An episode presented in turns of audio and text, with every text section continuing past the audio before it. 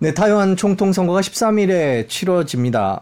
최근 기사를 보면요. 집권당 후보가 지지율이 조금 앞서고 있네요. 야당 후보에 의해서 4%포인트 앞서고 있다라는 얘기가 나오고 있습니다. 자, 교수님.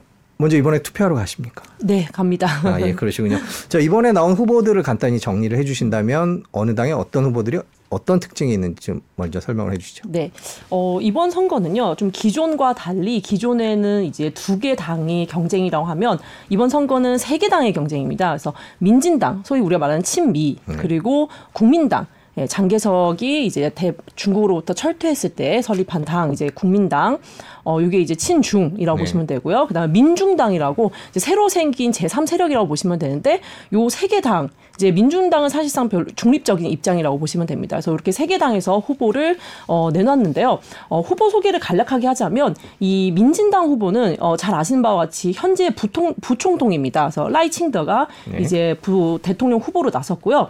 여기서 매치되는 이 부통령은 이 샤오메이친이라고 예전에 주미 대표를 예, 주로 이제 지내왔던 어, 분입니다. 그리고 두 번째 국민당 즉 친중 후보에서 허요이라고 이분은 지금 현재 어, 신베이시 예, 시장입니다. 그리고 매칭되는 이 부통 부총통은 어, 짜오샤강이라고 해서 이 정치인 출신의 언론인이라고 네. 이제 보시면 되고요.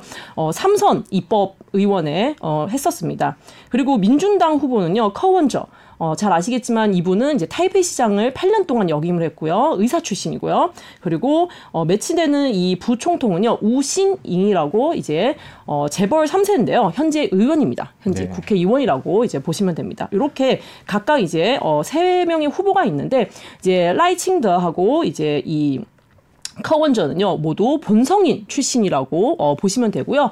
이 허요인은요 국민당 후보죠. 친중 후보는요 경찰 출신입니다. 그래서 경찰서장까지 예, 이제 한국으로 치면 경찰청장까지 이제 역임했던 어, 분이라고 보시면 됩니다. 그 민진당과 국민당을 소개해 주실 때 친미다 이제 친중이다 이렇게 예. 말씀을 해주셨는데 네. 그런 것들이 이번 선거에는 영향을 미치고 있는 건가요?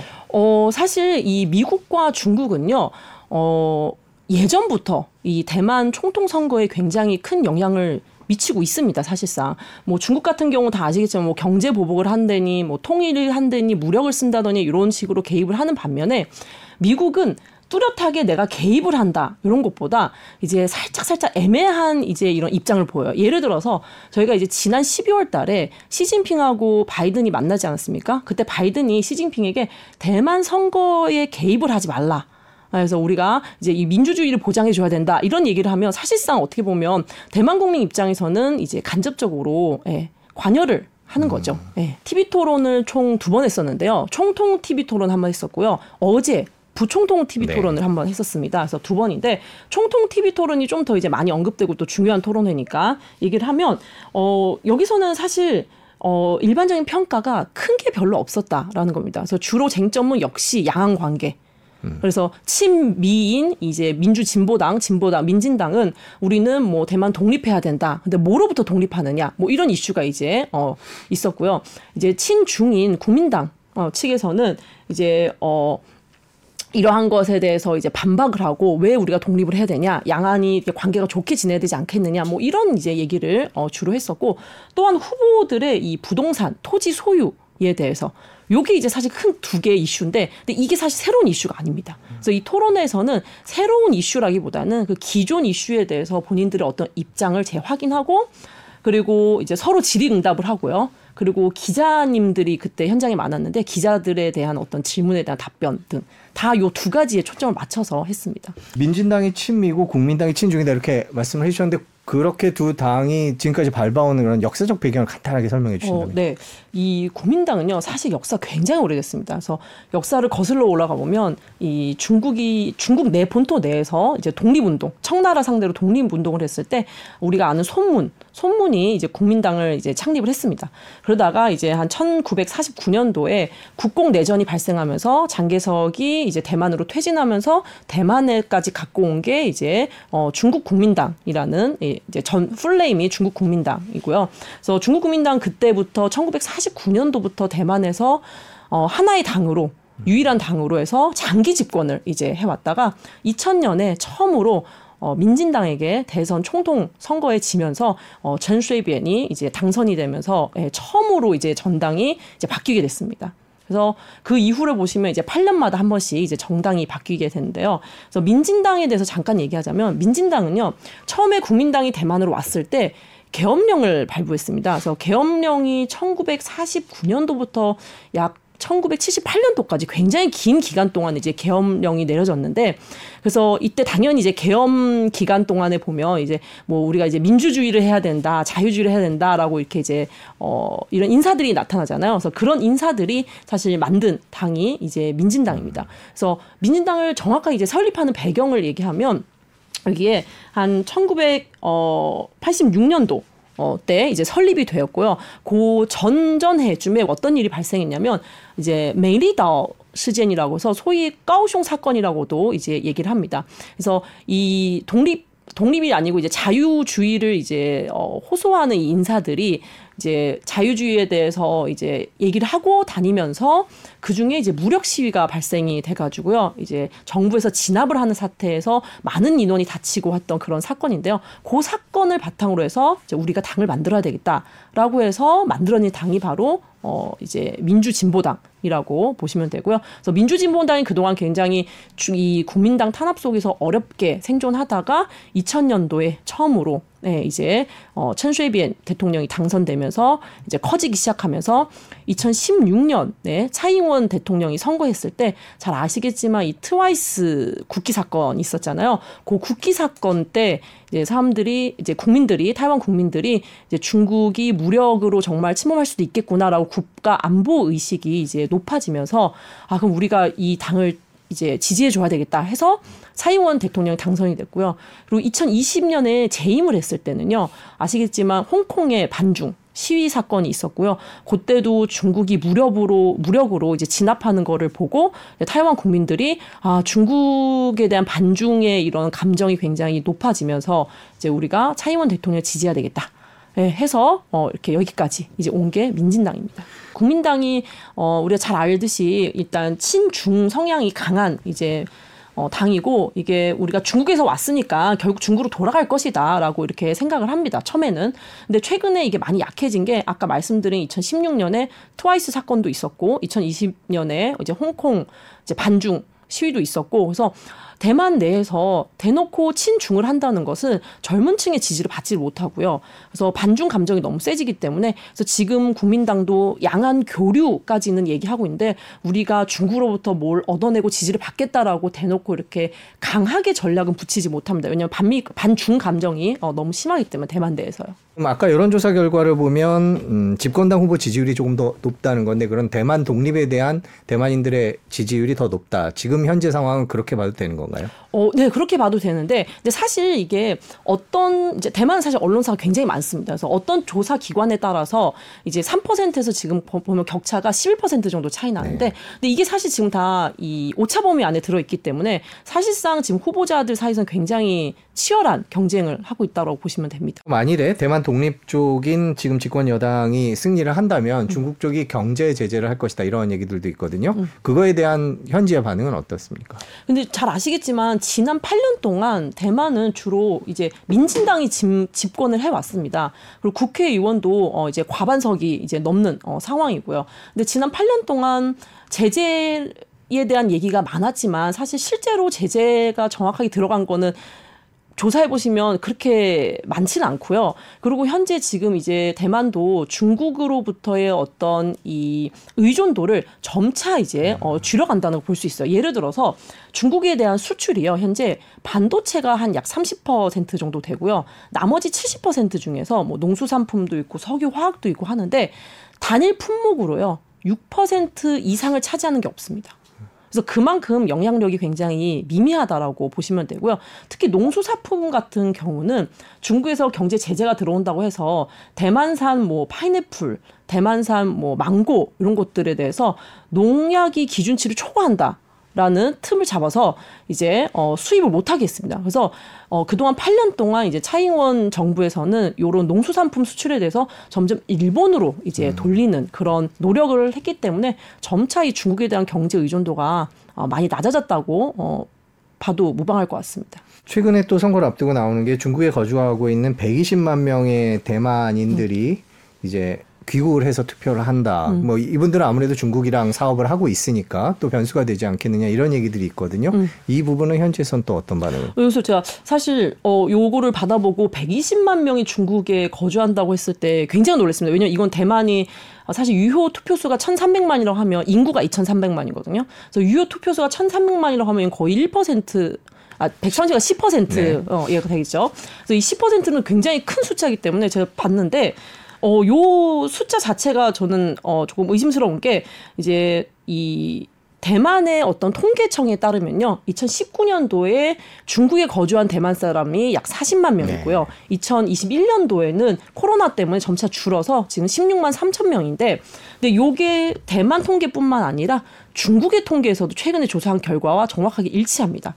그래서 어 그만큼 사실은 이 중국에 있는 대만 사람들의 어떤 투표, 요게 지금 이번이 처음이 아니고요. 계속 얘기가 나왔는데 사실상 그렇게 중요한 어 핵심적인 역할을 하지 못한다고 어 보면 됩니다. 그런데 이제 중국 입장에서는 대만 독립 얘기가 금기어나 다름이 없으니까요. 그렇죠. 그래서 최근에 시진핑 주석이 뭐 대만과의 통일 의지를 또 최근에 음. 선거 앞두고 또 다시 강조를 했습니다. 이게 미칠 영향 그런 것들은 어떨까요? 네, 그래서 제가 그 어, 마오쩌둥이 백- 탄생 130주년, 예, 거기서 이제 담화를 한 거를 제가 가가지고 다시 봤는데, 근데 사실 여기에서는요 예년과 마찬가지로 어, 대만에 대한 우리가 뭐 보복을 하겠다, 제재를 하겠다, 통일을 하겠다, 사실 이거는 매년 나오는 이슈입니다. 뭐 신년 인사 때도 나오고요, 중국에서 정당 대회할 때도 반드시 나온 이슈인데, 요게 사실 지금 이 와서 부각되는 거는 어, 선거 때문에 부각된 거라고 생각하고요. 근데 이런 이슈는 쭉 있었기 때문에 사실상 대만 국내 언론을 보시면 제가 언론사 몇 군데를 이제 봤는데 요거에 대한 보도가 그렇게 많지는 않아요. 특히 이게 우리를 겨냥해서 하는 말이다라는 보도가 거의 없다라고 보시면 됩니다. 미국은 상대적으로 좀 조용히 있는 것 같아요. 근데 미국이 반응이 없지는 않다고 저는 생각합니다. 왜냐하면 미국은 그동안 차이원 집권 이 시기에 꾸준히 군사력 을 대만에 제공을 하고 군사 협력도 하고 같이 이제 군사적으로 많은 이제 행보가 있었고요. 이제 작년에 12월 중순에 이제 미국 바이든이 시진핑을 만나면서 이제 어 시진핑에게 대만 이 선거에 개입하지 말라. 우리가 이제 민주주의를 보호해야 된다라는 식의 발언을 한 적이 있습니다. 근데 그럼에도 동시에 미국은 대만에게 계속 무기 제공을 하고 예, 군사적인 협력을 예, 하는 것을 봐서는 이 아무래도 미국이 어, 대놓고 간섭은 아니지만 어떻게 보면 예, 이렇게 애매하게 예, 선거에 대해서 이제 관여를 합니다. 왜냐하면 지금 민진당 즉 친미 주 쪽에는 주장하는 게 뭐냐면 계속 이제 어, 국민당 친중에 대해서 어, 너희들이 자꾸 이 중국이 어, 이 선거를 개입하지 않느냐라고 이렇게 계속 이렇게 공격을 하고 있었거든요. 근데 이 와중에 바이든의 행보는 어떻게 보면 민진당이 친미에게 좀 힘을 실어주는 그런 효과가 어, 발생하죠 국내에서.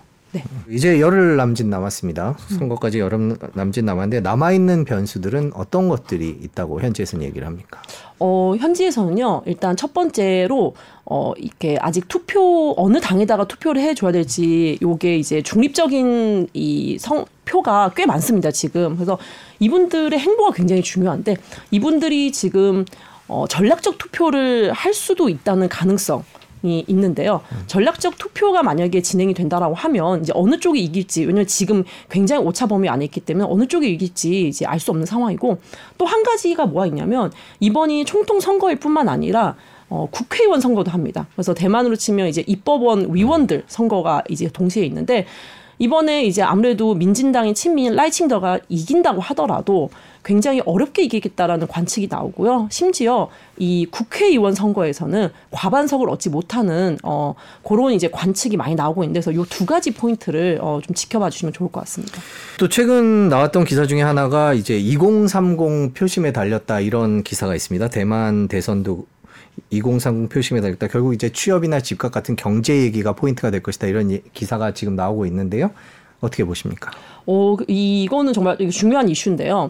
이제 사실 차이원 집권 특히 코로나 이후에 대만의 어떤 경제 지표라든지 이런 거 보시면 좋습니다. 어, 실업률도 낮고요. 그리고 인당 GDP는 뭐 아시다시피 한국을 예, 초과하는 그런 좋은 성적을 거뒀고요. 특히 이 외화 벌이가 어 거의 굉장히 최근에 많이 이제 외화가 유입되는 그런 현상이 있는데 그럼에도 불구하고 젊은 사람들은 이런 경제 숫자는 엄청 좋은데 우리가 느끼기에는 우리의 임금은 이- 그래도 낮고 물가는 높고 집값도 높고 이런 것들에 대해서 정부에서 명확하게 정책을 펼쳐줄 때 설명을 잘 안 합니다.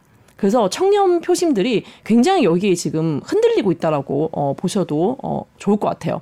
그래서 지금 이 청년표가 사실은 이제 민진당인 친미보다 중립인 커원저 쪽에 지금 많이 이제 기울어지고 있어요. 왜냐면 커원저라는 사람 자체 스타일이 굉장히 직설적이고 타이페이 시장을 역임했을 때 이 정책 같은 걸 펼칠 때 남놓치 안 보고요. 그냥 확확 해버리는 그런 이제 스타일이어서 젊은 사람들 입장에서는 이제 굉장히 선호를 하고 있거든요. 근데 이분이 이제 되면 우리의 어떤 이분의 어떤 행동력 때문에 좀 더 경제 성장에 어, 기여를 하지 않을까라고 2030들이 굉장히 표심이 흔들고 있고요. 실제로 민진당은 원래 2030들이 많이 예, 표를 던져주고 있는 당입니다. 근데 이번에 커먼저에게 많이 어떻게 보면 표가 넘어왔기 때문에 어, 굉장히 이, 이 2030들이 민진당 입장에서는 굉장히 중요한 어, 표가 될 것 같습니다. 요즘 젊은 친구들은 옛날에 민주화 운동이라든지 뭐 반중이라든지 이런 것들에 대한 이 그거를 이제 책에서 역사에서만 배웠기 때문에 반중은 하지만 사실 그거에 대한 긴장감이라든지 경계심이라든지 이런 것들은 별로 없어요. 네. 네, 그래서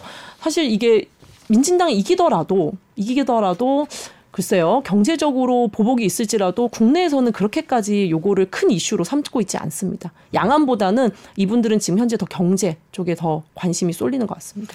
그 경영학과 교수시니까요. 그래서 지금 타이완 경제는 지난 8년 동안 좀 괜찮았나요? 지지를 호소할 만큼 어떻습니까? 네, 각종 이제 통계 경제 통계 수치를 보면 타이완 경제 성장률도 굉장히 높고요. 실업률도 낮고 지금 뭐 물가 상승률 한국보다 낮고요. 근데 다만 하나 이제 집값이 어 굉장히 높은 거 하나 빼고는 경제 뭐 지표는 다 좋다고 저는 개인적으로 봅니다.